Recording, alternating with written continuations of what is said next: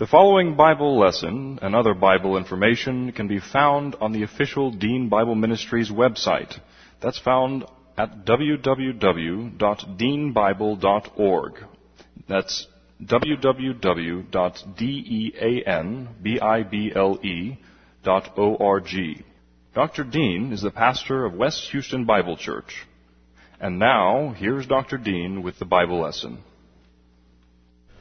Okay, well, I heard today that we have about 85 or 86 registrations for the Pastors Conference. I mentioned that to Dr. Meissner, and he said, Oh, that's going to be fun because usually half the registrations come in the last week. so it will be a, a challenge, and uh, but we are. Uh, going to enjoy between now and, and the time the conference comes, you can really enjoy that extra space you have between your knee and the row in front of you. But uh, we are ordering some more chairs, which we ended up putting so many up here and in the back rooms and everywhere that we, the original goal was to try to have about 150 to 160 seats down on the floor and we don't have that. So there's plenty of room. We're not going to crunch you up too much, but one thing we had to decide today was that we're not going to set up tables. We have these half tables to, that we were going to set up for the men so they put their laptops there and a cup of coffee and we're not going to be able to do that because there won't be room for half tables in here. So that solves another logistical problem of t- tearing down and setting up every every night.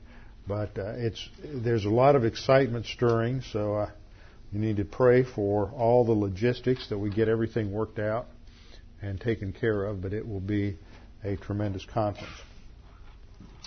Also, there is a sign up sheet, continues to be a sign up sheet out in the foyer for people to sign up.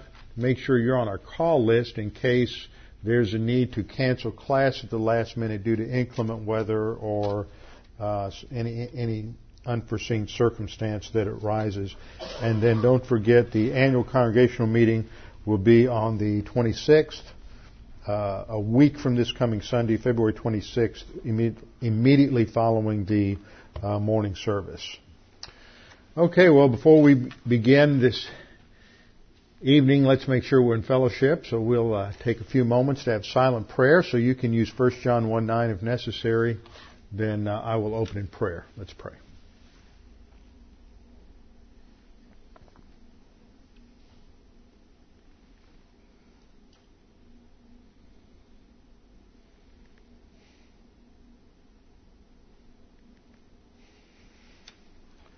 Lord, again, we're indeed grateful that we can gather together as a body of believers to study your word, that we as believers, as we grow and advance in the spiritual life, offer a testimony before the angels as to your grace, your goodness, and sufficiency of the work of Christ, sufficiency of your word, and sufficiency of your grace.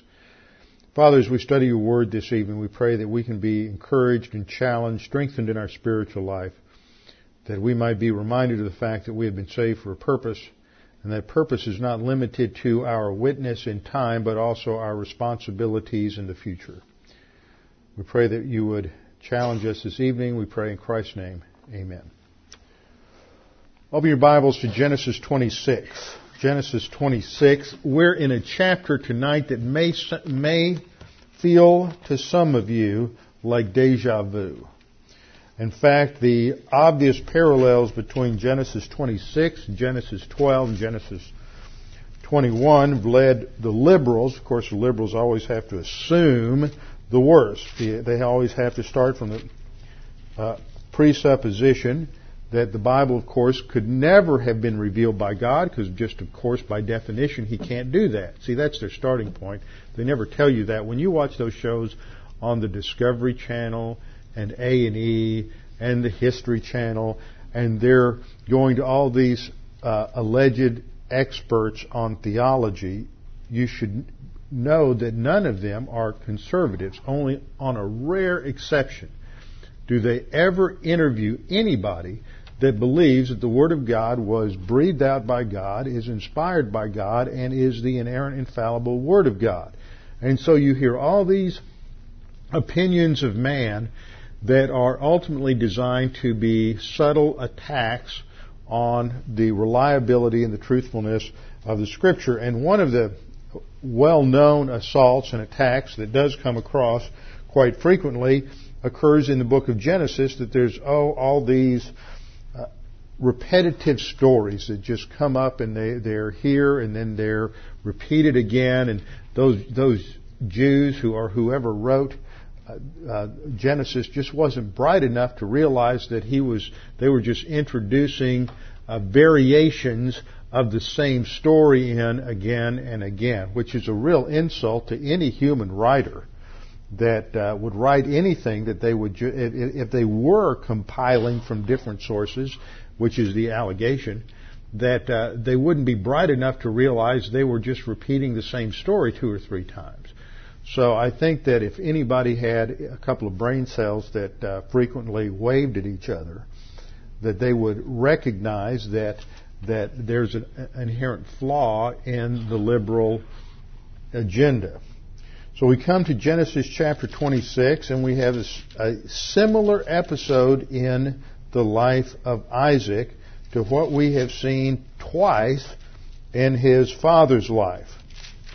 The acorn doesn't fall too far from the tree, it seems, or to use another cliche, it's just to chip off the old block. But what we see here is an interesting trend that continues generationally from father to son. Now, the main theme in Genesis 26, which is the same one we saw in the similar episodes relating to his father Abraham, has to do with the testing of our faith. That this is the same principle God uses and has used ever since the creation of man for spiritual growth. We can't avoid it. We're living in a we're living in a fallen world. We live with uh, fallen spouses. We have to deal with fallen children and fallen parents and uh, fallen politicians and and governments that that uh, operate on uh, operate with fallen corrupt individuals and this is the way it always has been the uh, way it always will be until Jesus Christ returns. And it is in the midst of that cosmic system with not only the overt uh, antagonism of a world of the worldly system and the opposition of fallen creatures, but also within the overall structure of the angelic conflict,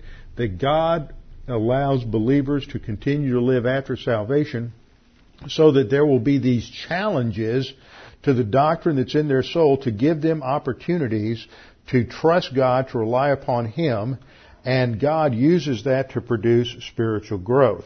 The principles are laid out in a couple of key passages in the New Testament, which I want to remind you of because these are great promises, great principles that we constantly need to face. There's not one person in here that hasn't faced some kind of test, whether it was a small test or a large test, but hasn't faced some kind of test within the last five or six hours, I would suggest, unless you just happen to be asleep this afternoon. James 1, my brethren, count it all joy. That's the overriding command in the introduction to James' epistle. I just love James. Count it all joy when you fall into various kinds of tests because you know that the testing of your faith produces endurance. Now there's two key words there that are both translated with this idea of test. The first word is the word uh, which has to do with, it's usually translated temptation, but I translate it test. It is an opportunity to apply doctrine or to try to handle the situation from your own, the resources of your own sin nature. I mean, that just brings it down to, to the bald facts. Every time we have a situation where you have a choice between handling it by relying upon God and using one of the uh, stress busters applying uh, principles or promises, faith rest drill, grace orientation, doctrinal orientation, uh, a personal, a sense of eternal destiny, personal love for God, and personal love for all mankind, uh, perfect happiness, occupation with Christ, any of those, any time that you're faced with a decision, you like uh, that you have to choose between handling it from one of those resources or your own sin nature, that's a test. It may not seem like a test to you. It may just seem like, like some jerk just cut you off in traffic, but that's a test. as to your mental attitude, as to how, how you're going to respond. Uh, all of these various things bring that to bear. So we have to go through these myriad forms of tests. And the worst test, it seems to me, and maybe they're just my sin nature. I don't know about yours. You probably have better sin natures than mine. But the, the, it's the people tests that aggravate me the most. You know, I just can't understand why they can't figure it out. The testing of your faith, and the word for faith there isn't the idea, or the use of the word pistis there isn't the idea of trust. It's the idea of what you believe, that which you are trusting. It is a testing not of the fact that can I trust or not. It's the issue of what are you trusting in. It's a testing of the body of doctrine that is now uh, resident in your soul because you've been coming to Bible class and learning all these wonderful principles. So when you fall into various kinds of tests because you know that the testing of your faith produces endurance. Now I know we have days when we aren't so sure that that produces endurance. We just feel like like that that boulder that's that's you know that scene in, in, in Indiana Jones and um, what was the first one? Indiana Jones and the what was that first one called? Uh, the Ark of the Covenant. And that opening scene where he goes into that uh, that that cavern in Peru, and then when he's escaping, there's this big boulder that's that's released. It's rolling down behind him. Now most most of the time, I feel like I'm about to get squashed by that boulder, but the idea is that as we go forward, it produces endurance, so that if we're consistent then we gradually begin to grow and it becomes easier. And as endurance develops, which is the Greek word hupomone, which means persistence or, or ongoing uh, obedience. It has to do with a, a staying under the pressure. Now, that's not good news for many people. They don't want to stay under the pressure. They want to get away from the pressure, get away from that, that adversity. But hupomone has its root in the word meno, the verb meno meaning to abide or to remain, and hupo is the prefix there that's the preposition that means under. So it means to remain under or in those circumstances, but you're able to handle the circumstances with a relaxed mental attitude, with joy, with happiness, with impersonal love for people, because you're focused on God and not on the circumstances. You're not going to be like Peter and look at the waves. You're going to be uh, like Peter when he was had his focus on the Lord Jesus Christ. So endurance has a mature production. It's a process and it produces maturity. The result is that you are mature and complete, lacking nothing. That's, to me, that's one of the greatest principles in the Word, that we can have joy because we know something. It's just that we forget what we know and sometimes we just uh, don't let the Holy Spirit remind us. 1 Peter 1, 6 and 7 states it in a slightly different way. Peter says, in this, that is what I'm about to say, you greatly rejoice.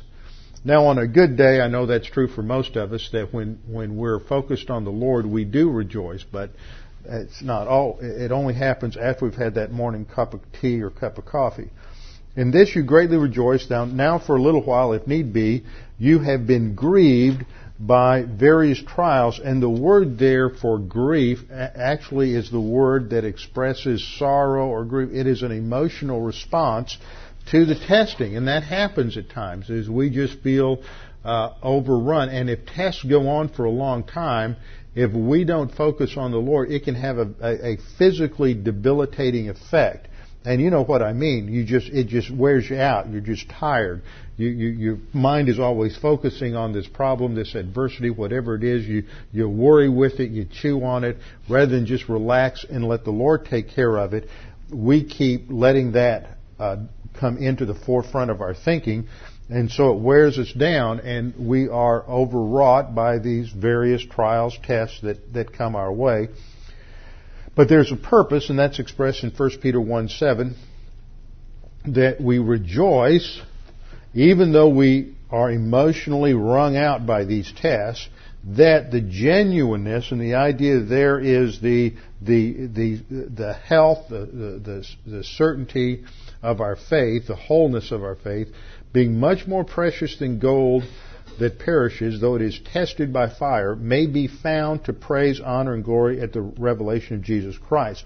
So that, again, it is not uh, the act of believing or trusting here. It is the body of doctrine, that purity, the wholeness of the body of doctrine that is resident in our soul, is then exposed when we go through these tests, and its exposure results in the praise, honor, and glory at the revelation of Jesus Christ. That is, when He returns at the rapture and takes us to be with Him in the clouds, in the air, and takes us to the great, uh, to the uh, judgment seat of Christ.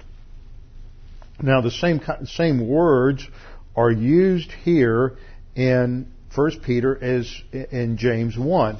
The trials is the same word peirasmos that we have over in James 1 that I translated testing earlier. So we're, it's the test that can wear us down, that the genuineness of your faith, though it is tested, and that's the word, um, the word genuineness has the word the, the, the proof, the demonstration of the value of your faith. It is the noun form of dokimos, which is used also by James, and the test by fire is the verb form of that, dokimazo. Both have to do with the idea of revealing or exposing that which has value, that which is uh, significant, that which is the gold, silver, and precious stones, as opposed to the wood, hay, and straw. So every believer advances spiritually by having the doctrine in their soul tested. None of us are any better than anybody else and we have to go through it. And I'm convinced that God in His omniscience knows exactly which areas of testing each one of us needs. He knows where your weaknesses are. He can push your buttons better than anybody else. And that's exactly what's going to happen. So it's interesting. Uh, we just came out of prayer meeting. It's interesting to go through the prayer requests and look at the different uh, health problems or other things that folks face in, in life and realize that some, some folks, you know, you just sit there and you look at them and they don't seem to sail through and they never have any health problems. But we don't know what goes on at work. We don't know what goes on with their children. We don't know a lot of things about folks. You can sit here in Bible class and you can look across the room and you see somebody that you have seen for 15, 20, 30 years and you know them and you think, boy, they just have it all together. There's not a problem in their life. What I've discovered is that's not true for anybody. Everybody's got some serious adversity that they, that the Lord's taken them through at one point or another.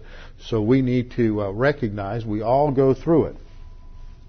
Isaac went through the same thing uh, in the Old Testament. Now, a great promise is that God has provided everything we need to handle those tests. Everything. In the New Testament, we have the completed canon of Scripture. We have the indwelling of the Holy Spirit. We have the filling ministry of God, the Holy Spirit, and the Holy Spirit empowers us in a number of ways to handle the problems. And He empowers us through the Word. So there is a dynamic that we have today that they didn't have in the Old Testament that, that Abraham didn't have, that Isaac didn't have, that Jacob didn't have, that Moses didn't have, and that is this ministry of God and the Holy Spirit, and that's part of what makes the church age unique. But there's something they didn't have. Of course, we have the completed canon of Scripture as well. And that is that they had God who appear to them and give them revelation on the spot to interpret the, some of the things that they went through.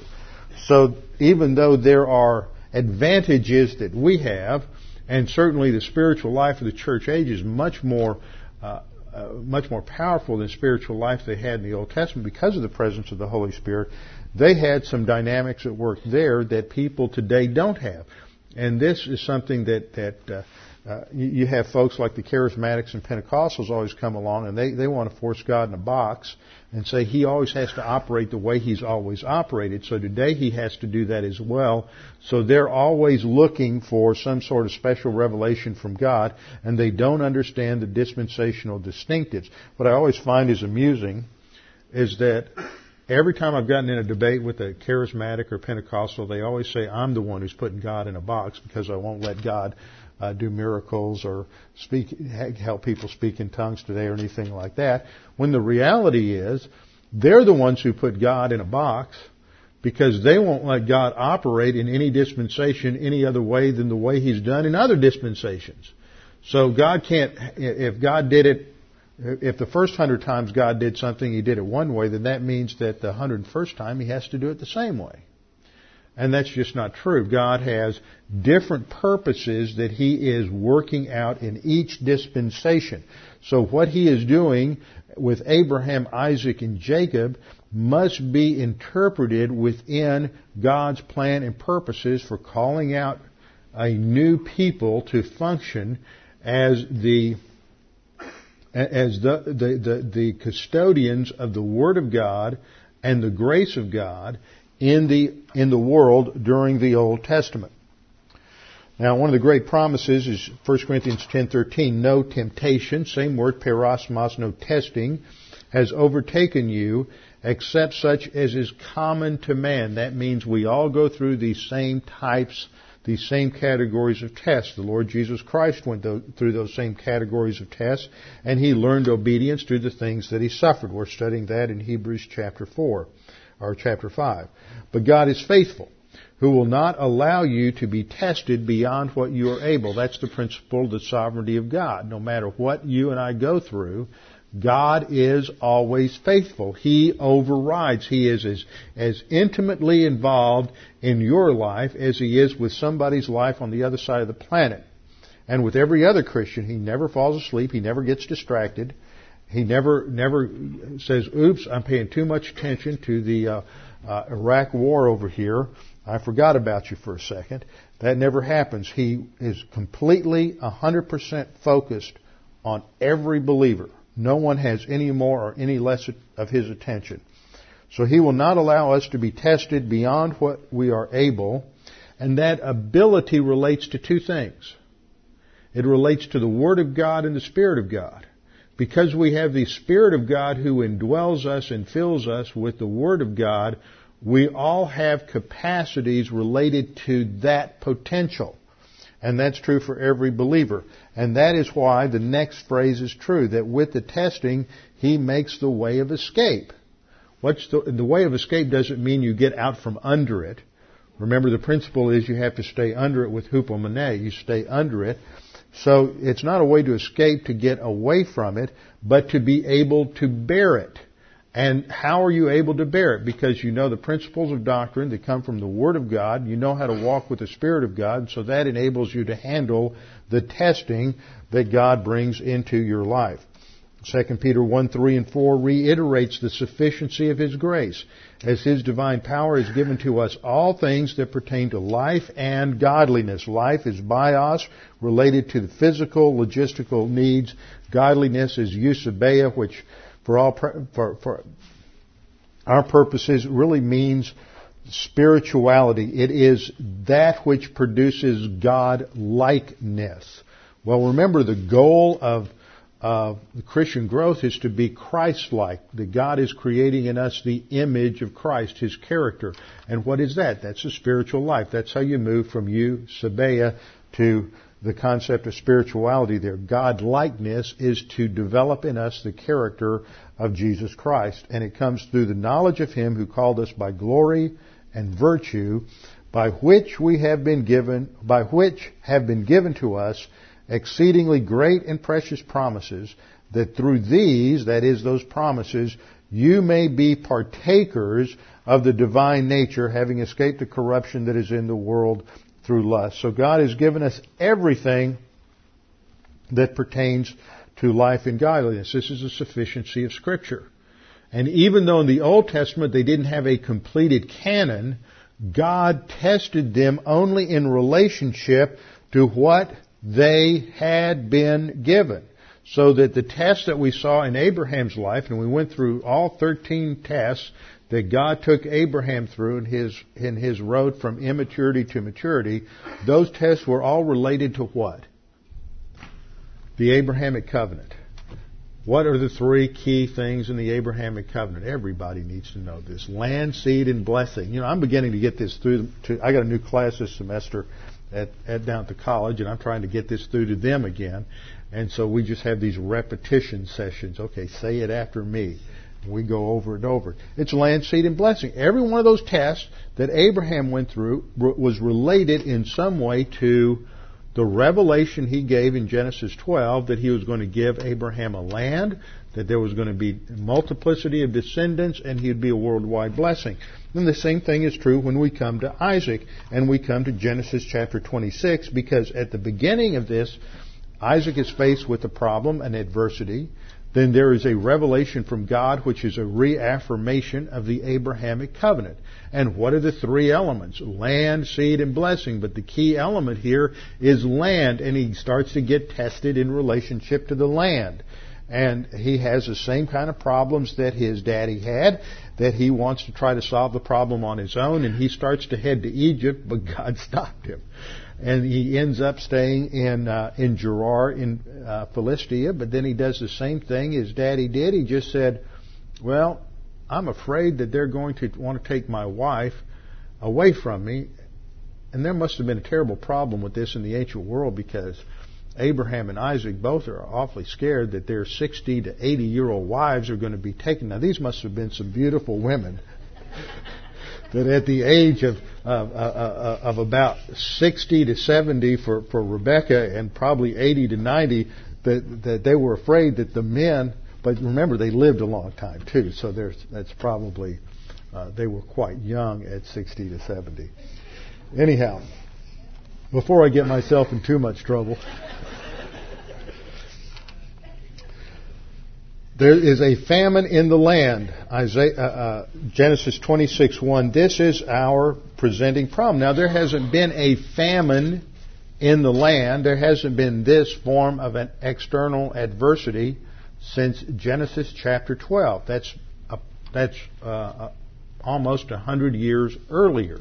Now, these famines were, were incredible. We, we read that uh, back in Genesis 18, 19, when was talking about Sodom and Gomorrah, and I guess it was Genesis, uh, first mention was in Genesis 13, 14, when uh, Abraham gave Lot the option, you know, take, take whatever land you want, and Lot surveyed all the land, and he, and he wanted the land down in the valley because that was the most beautiful part of all the land, the land around the Dead Sea, because it was well watered, like all the territory all the way down to Egypt.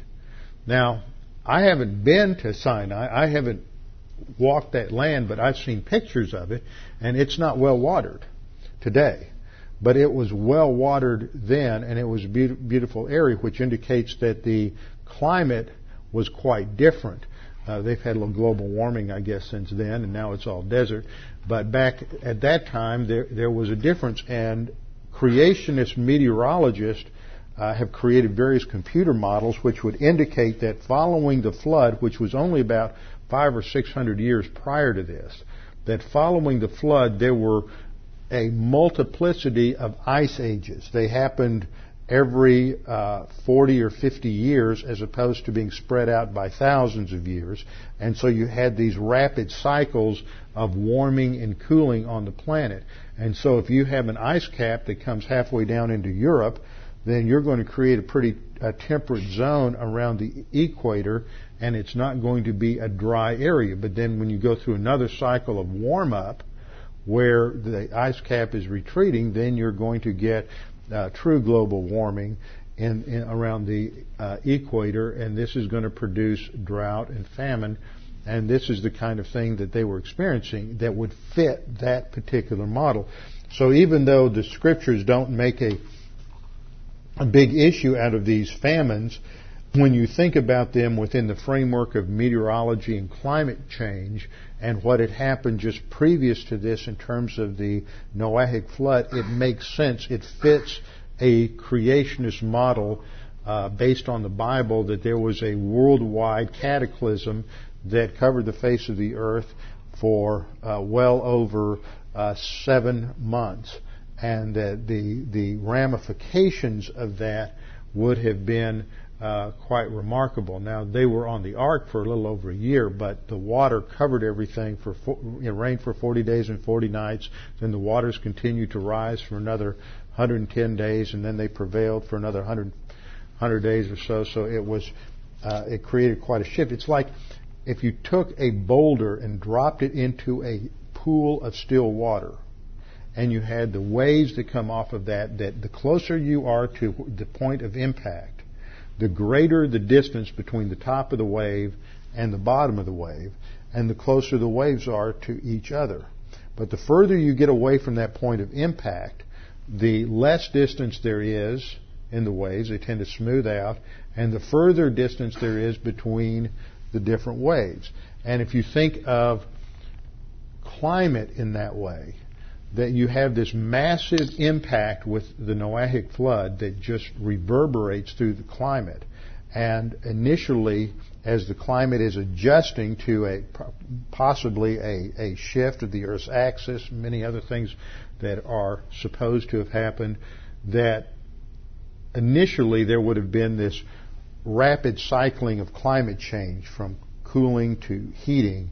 But the further you get away from that point of impact, the more it would level off. So the climate change that we see today, from the cooling that occurred in the uh, late Middle Ages, and then the, and now uh, an alleged warm up. We don't know yet. We don't have enough historical distance to see if this is a true warming period. These are just the results that go back to the flood. These are normative. They're not the result of the fact that you've been you used too much uh, aerosol deodorant when you were younger.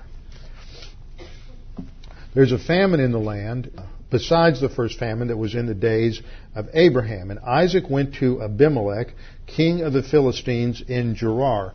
So in a very abbreviated statement, we're told what the problem is, and Isaac heads to Gerar, which is part of the land, but at this time is occupied by the Philistines.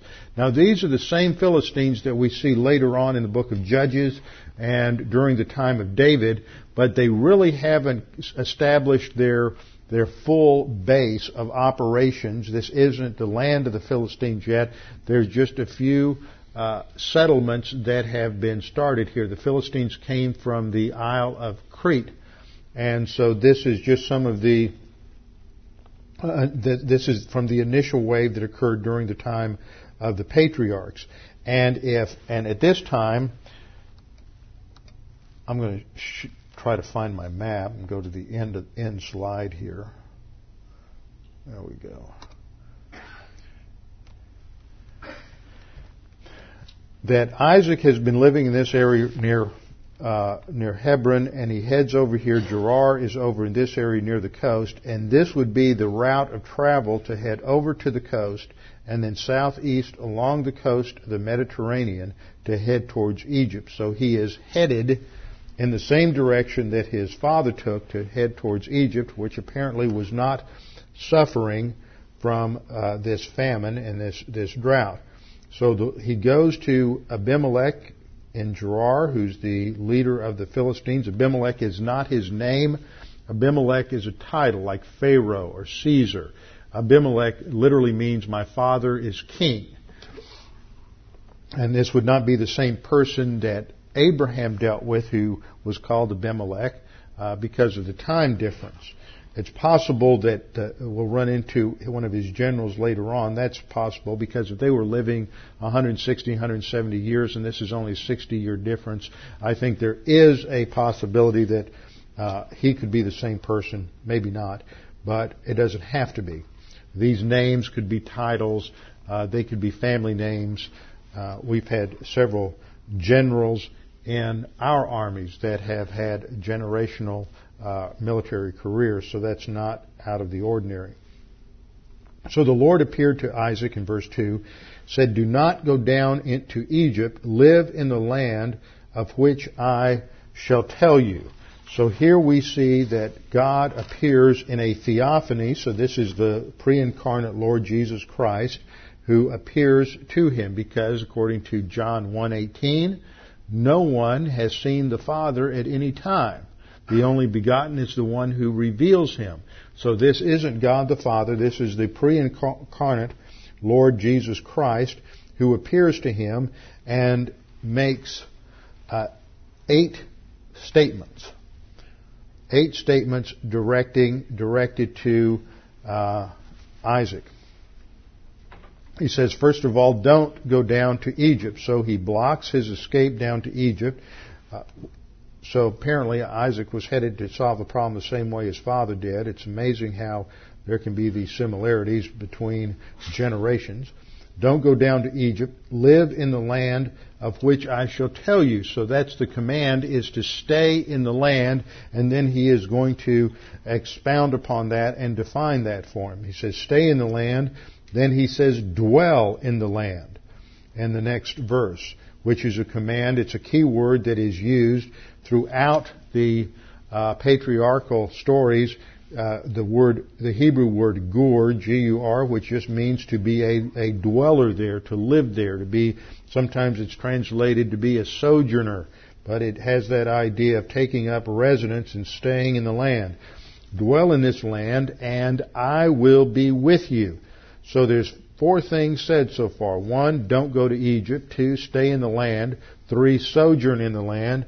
And four, I will be with you. This indicates what comes next, which is that the aspect of divine blessing, that God is going to be with him, God will protect him, God will watch over him, and the fifth statement he makes is, I will uh, bless you. And this, of course, goes back to the, to the promise of the Abrahamic covenant, which is go- about to be reconfirmed with Isaac. For to you and your descendants I give all these lands. So let's uh, let's look at what we have here. We have five things that are said so far. Don't go to Egypt. Stay in the land. Sojourn in the land. I will be with you. I will bless you. And sixth, to you and your seed I will establish the covenant I made with Abraham. So he, he clearly states that he is reestablishing with Isaac and his descendants the covenant he made with Abraham. And the seventh thing he does is he reminds Isaac what the stipulations of the covenant are that he made with Abraham. One, I will multiply your seed. Two, I will uh, give your seed the land. And three, all the nations, all the goyim, will be blessed. So the seventh thing that he does is to rehearse the three provisions of the Abrahamic covenant. And then the eighth thing that he says in verse 5 is that this is related to Abraham because Abraham obeyed my voice, kept my charge, my commandments, my statutes, and my, my laws. So he says five things. And these are uh, roughly synonyms. But by stating it this way, he, he leaves no room for escape. He sort of surrounds Isaac with the reality of Abraham's total devotion and obedience to God. He says he obeyed my voice, and that's, that stands for what he said when he spoke. He obeyed my voice and kept my charge. The word there for charge,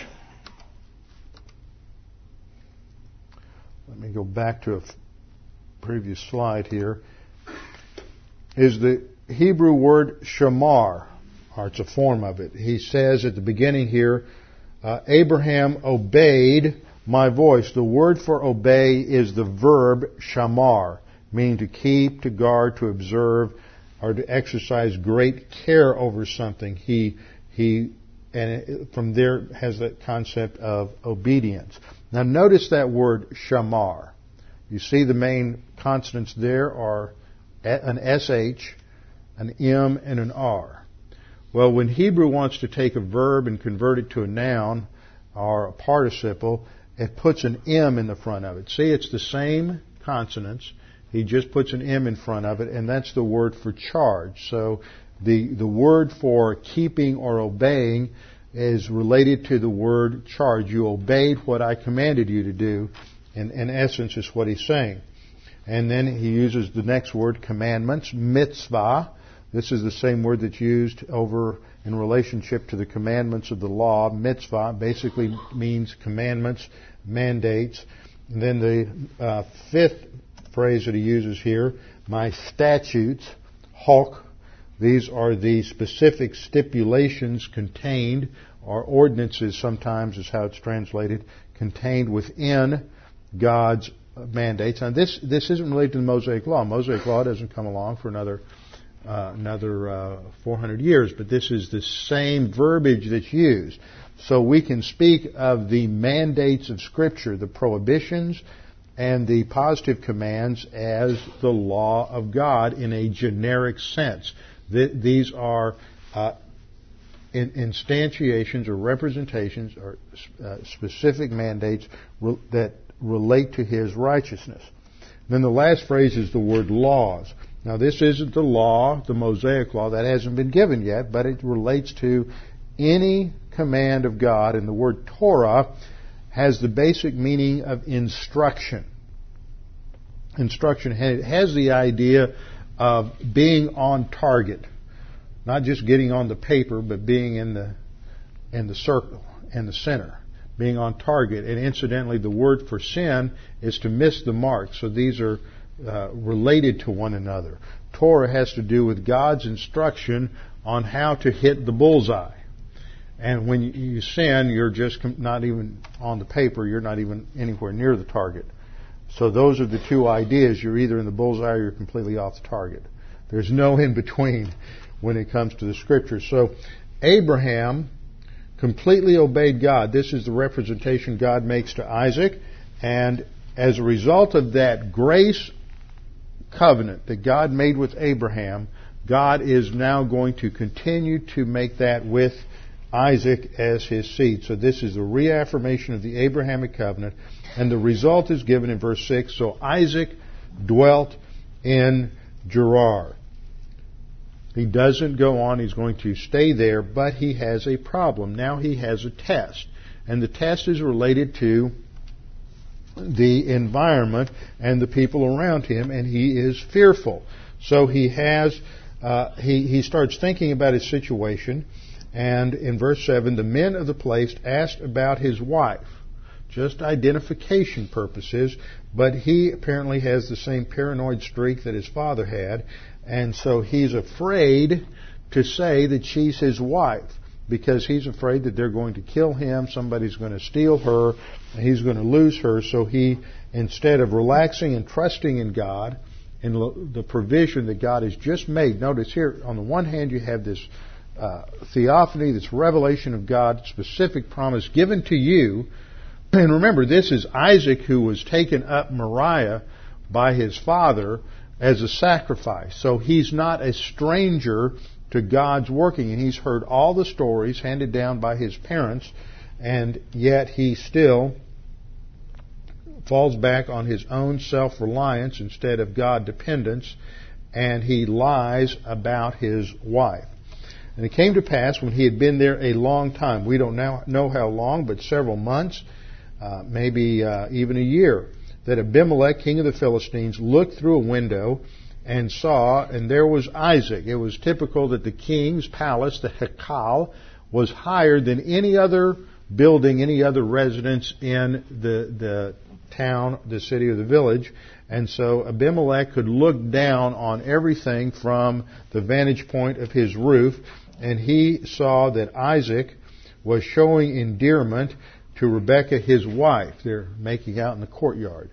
And so it was obvious that, that the relationship between the two of them was more than just uh, a relationship of a brother and a sister.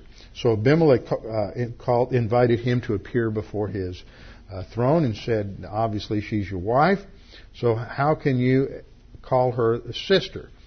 So Isaac has to admit that he was afraid that he would be killed.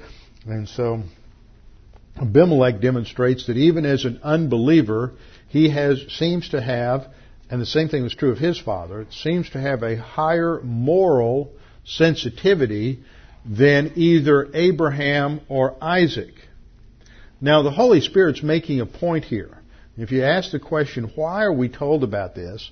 And why are we told about these same kinds of things with Abraham? It is to show that there was nothing special about Abraham or Isaac that uh, brought about God's favor. They were corrupt sinners, and were, they were flawed, and they had serious problems, and they had to grow spiritually just like the rest of us do, and they were in their position solely by the grace of God, not because there was anything in them that was attractive uh, to God.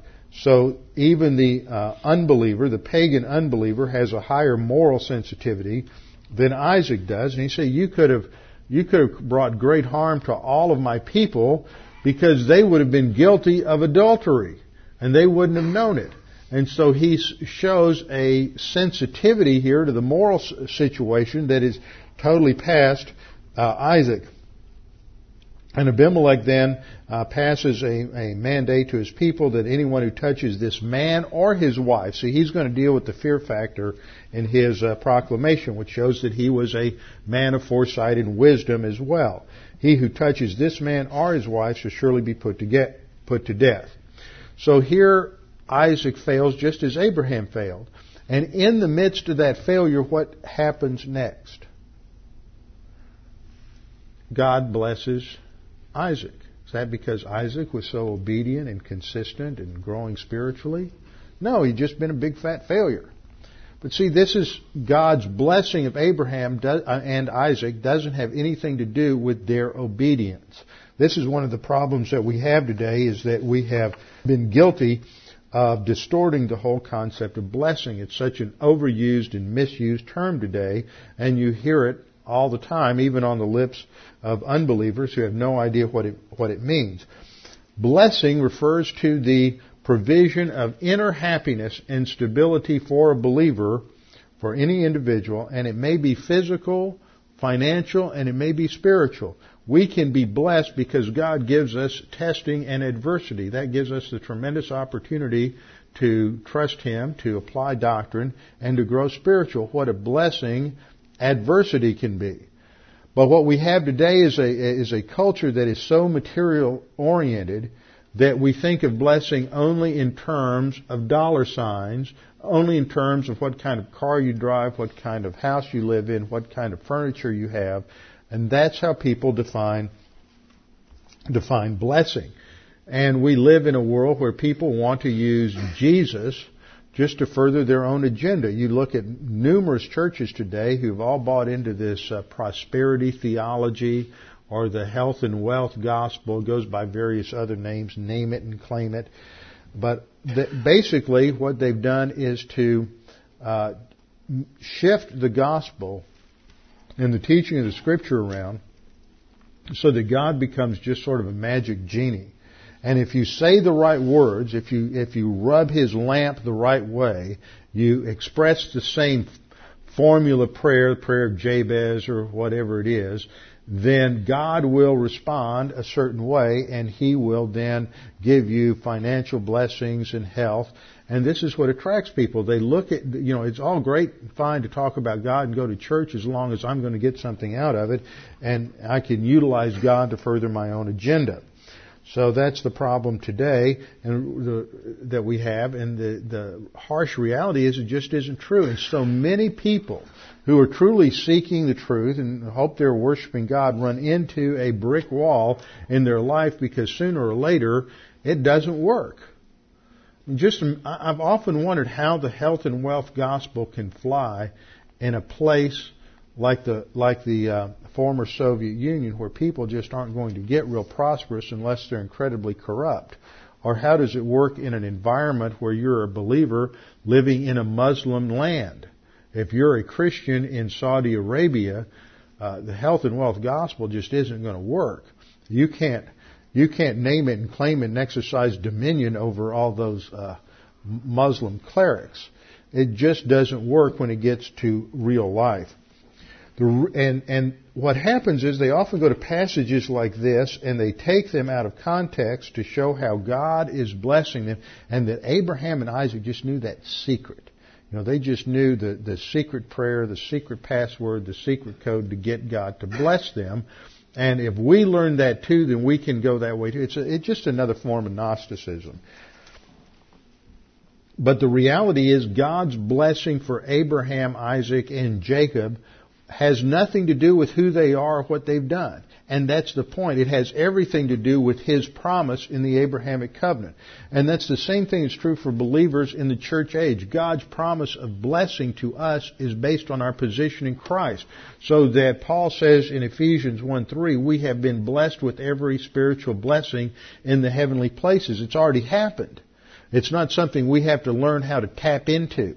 It's not something that we have to learn the secret code prayer in order to uh, have God shower these blessings upon us. It has already happened. It all happened at the point of salvation when we were identified with Christ in His death, burial, and resurrection. And all these things are given to us at the instant of our salvation. The issue is spiritual growth, developing capacity for blessing, so that we, we eventually experience these as we grow and advance. It has to do with the sovereign purpose of God and not what we do. It has to do with possession of the perfect righteousness of Christ. It is that righteousness that's the basis for blessing, not what we do. So here we see God blessing Abraham because of his previous promise. He is going to demonstrate something.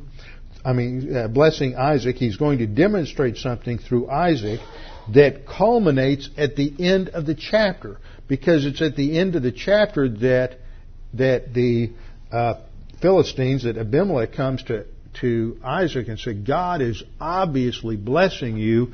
We want to enter into a contract with you so that we can experience the blessing by association. And so God is going to develop uh, Isaac's wealth. In verse uh, 13, we, or verse 12, we read that he sowed in the land, but he reaped a hundredfold. Now that's, he worked hard.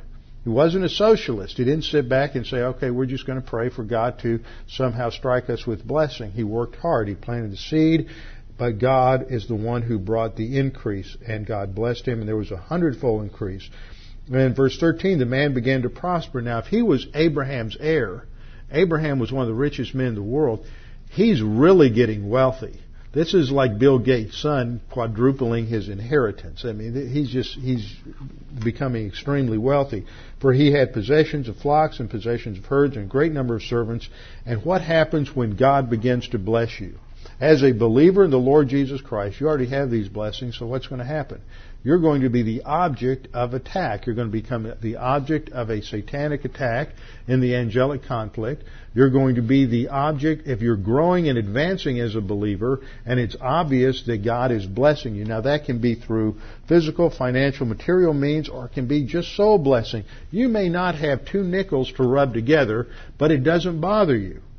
You go through health crises, you go through family crises, and people around you notice that you handle that in a relaxed manner, trusting God, and what's their response? They don't like it. Why aren't you all upset and fragmented like I am? And so they begin to envy you. They begin to express jealousy, and you come under attack. And this happens to all of us. There's small minded people out there who are jealous of the fact that God seems to be blessing us, that no matter uh, what the circumstances may be, we really don't get ruffled because we're relaxed and trusting in God, and we're like the Apostle Paul, uh, whether I, who said, uh, "I have learned to abound, and I have learned to do without. I can do all things through Christ who strengthens me." So here's a case where Isaac is becoming physically and materially prosperous, and the Philistines envy him. So what do they do? Typical response of uh, the carnal mind. They're going to run him out of town. So they stop up all the wells which his father's servants had dug in the days of Abraham his father, and they filled them with earth. This is one of the first redistribution of wealth procedures in history. If they stop up all of his wells, then he's going to have to sell off his his uh, some of his sheep and his goats and his camels, and he'll have to sell them at cut rate prices. So it's a it's a redistribution of wealth uh, process here. He has too much, so we're going to make sure he has to get rid of it. And then there, and Abimelech then came to him and said, "Go away from us, for you are much mightier than we are." Now here he's going through people testing. He's being unjustly criticized. He's being attacked. He's being ridiculed. He's the victim of sins of the tongue. People are angry at him. People uh, are uh, abusing him verbally. And how does he handle it? He leaves. He shows grace orientation. He goes through a threefold stage of leaving. He leaves town, he goes to the valley of Gerar, and he dwelt there. And again, he dug the wells of water which they had dug in the days of Abraham his father. Now, why is he doing that? He's reasserting his right to these wells. He's going to redig the wells, and he's going to, uh, and these wells, he's going to name with the same names that his father called them. He's indicating that he has uh, the right of ownership here. And his, his servants dug in the valley, and they found a well of running water there. They found an artesian well but the herdsmen of Gerar are following him. See, this is typical of the small-minded, carnal-minded antagonists, is they're just going to continue to pursue the object of their blame. That they've said they've identified this person as a source of all their misery and their unhappiness. And so they go after Isaac and they say, "No, this water is ours." And he named the well Essek, which is a word play on the Hebrew word asak, which means a quarrel or a dispute or contention. So he names this place uh, the well of quarreling. Then they dug another well. So he moves on. He's not going to put up a fight. He just relaxes. It's their problem. It's not his problem. He moves to the next well, digs another well, and they follow him and they quarrel over that one. Um, and so they call it. He calls it sitna, which means accusation. So they're continuing to assault him verbally uh, through the sins of the tongue. And he moves again and goes to a third well, but they, they've run out of gas now and they don't quarrel over it. He calls that one Rehoboth, which means a place that is wide, broad, or spacious. So this is finally he has, he can relax because he is not being pursued by, by the Philistines. Now we've been able to locate that on a, on a map and it is about 18 miles south of Beersheba, right in this general uh, vicinity. If you can see that map down to the south, those of you in the back can't see that too well, about where the G is in Negev. It's about 18 miles south of Beersheba, where he dug the well Rehoboth, and then he moves up to Beersheba in verse 22, and again God appears to him. And God is going to reaffirm His presence. He says, I am the God of your father Abraham. Reaffirms His identity. I'm the God of your father Abraham. Do not fear. Do not fear what man can do to you. Do not fear the, the circumstances. Do not be afraid, for I am with you. I will bless you and multiply your descendants for my servant Abraham's sake. So he reaffirms the blessing aspect of the Abrahamic covenant and the seed aspect of the Abrahamic covenant. So twice in this chapter, you have a reaffirmation of the Abrahamic covenant. And this is ultimately what gives Israel that right to the land in the Middle East. And so Isaac, like his father, builds an altar there, worships God, calls on the name of the Lord, that's what it means to worship God, and he pitched his tent there, and they dug a well which is the well Beersheba, which means the well of the oath. It's a play on words for the word seven, uh, Shabbat, which is like Sabbath, and uh, but he re- redigs the well, and it's obvious that God blesses him. So much so that Abimelech pays him another visit in the last part of the chapter, verses 26 to 35. Then Abimelech came to him from Gerar with Ahuzah, one of his friends or one of his uh, uh, advisors, literally, and Phicol, the commander of his army. And Isaac's a little irritated at this after the way he's been treated. He says, Why are you here? Why have you come to me? You hate me, and you sent me away from you. But they said, We've certainly seen that the Lord is with you, so we said, Let there now be an oath between us, between you and us, and let us make a covenant with you. You know, if we can't run him off, we better see if we can get our cut of the pie. So if we get, enter into a contract with him, maybe we'll get a little side blessing and by association and it won't be so bad. So uh, verse 29 that you will do us no harm since we have not touched you, since we have done nothing to you but good and have sent you away in peace. It's a little distortion of the truth, but uh, they're trying to make put a good face on it. But they recognize the last part of verse 29, you are now the blessed of the Lord. They recognize that he is the rightful heir to Abraham.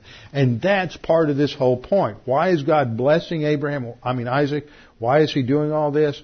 Because he is demonstrating to all those around in terms of human witnesses as well as angelic witnesses that, Abra- that Isaac is the chosen seed and the blessing passes through Isaac. Now the blessing is a key idea here. We've already seen that that um, he's got the two sons, uh, Jacob and Esau. Jacob has always uh, already bartered for the birthright from Esau, and Esau just was such a uh, had no perspective whatsoever, and Esau is the real villain of that. I mean, we see Jacob's conniving and his his manipulation, but the bad guy in the story is Esau, as we saw last week with Hebrews 12, that he has no perspective on the value of his of his birthright. But there's two elements. There's the birthright and there's the blessing. And the blessing becomes the key element in chapter uh, 27. So it's clear that the blessing belongs to Isaac. So after they uh, enter into this contract, they have a feast, which is typical of any contract, any covenant signing. What's the feast for the church in the church age related to the covenant? It's the Lord's table. See, all the when when Abraham entered into covenant with God, there was eating. Know that goes along with it. It's a sign now that because of this legal contract, there is there is fellowship and there is partnership, and it, relationships are built on legal contracts, and it's the legal contract that provides the parameters for stability within that legal relationship. Doesn't sound very romantic on Valentine's Day but, but that's the core of a marriage. It is a legal contract that provides the stability and basis for a marriage so that it can withstand whatever assaults are made against that marriage. When you start messing around with the definition of marriage, or you get into a culture in paganism like we have today where people live together instead of getting married, then it no longer provides those legal protections, which is the foundation for all relationship. And we see that in Scripture, that even our relationship with God is based on what? It's based on a legal contract. And there is a legal uh, basis called justification by faith. So law is important because it provides that overall structure. So that's what is going on here. They sign the contract, they have a big feast, they eat and they drink, and then early the next morning they, they woke up, swore an oath with one another, and Isaac sent them away. So it's a bilateral oath. It's not unconditional. Remember when uh, God entered into that contract with Abraham and they laid out the sacrifices, God put Abraham to sleep and you saw this, we had the smudge pots or the torches went through, went between the animals, indicating that God alone was binding himself to that contract. So it was a one-way contract, a unilateral contract. This is a two-way contract, so if either party broke it, that broke the contract. So they make an oath with one another. Isaac sent them away. They departed from him in peace. And it came to pass the same day that Isaac's servants came and told him about the well which they had dug and said, We found water. See, it's not a coincidence in the plan of God that they found water on the same day. This is again a reaffirmation from God of his blessing to Isaac. So he called it Sheba. Therefore, the name of the city is Beersheba to this day. And then we have just a closing note in the last two verses. When Esau was 40 years old, he took his wives Judith, the daughter of Beeri the Hittite, and Basemath, the daughter of Elon the Hittite, and they were a grief of mind to Isaac and Rebekah. Why? Because they are, he's intermarrying with the pagans. He's acting like the Canaanites and he is not following a path uh, where he is, shows concern for the things of God. So, Genesis chapter 26 is a reiteration of the same principles of spiritual growth that we saw with Abraham.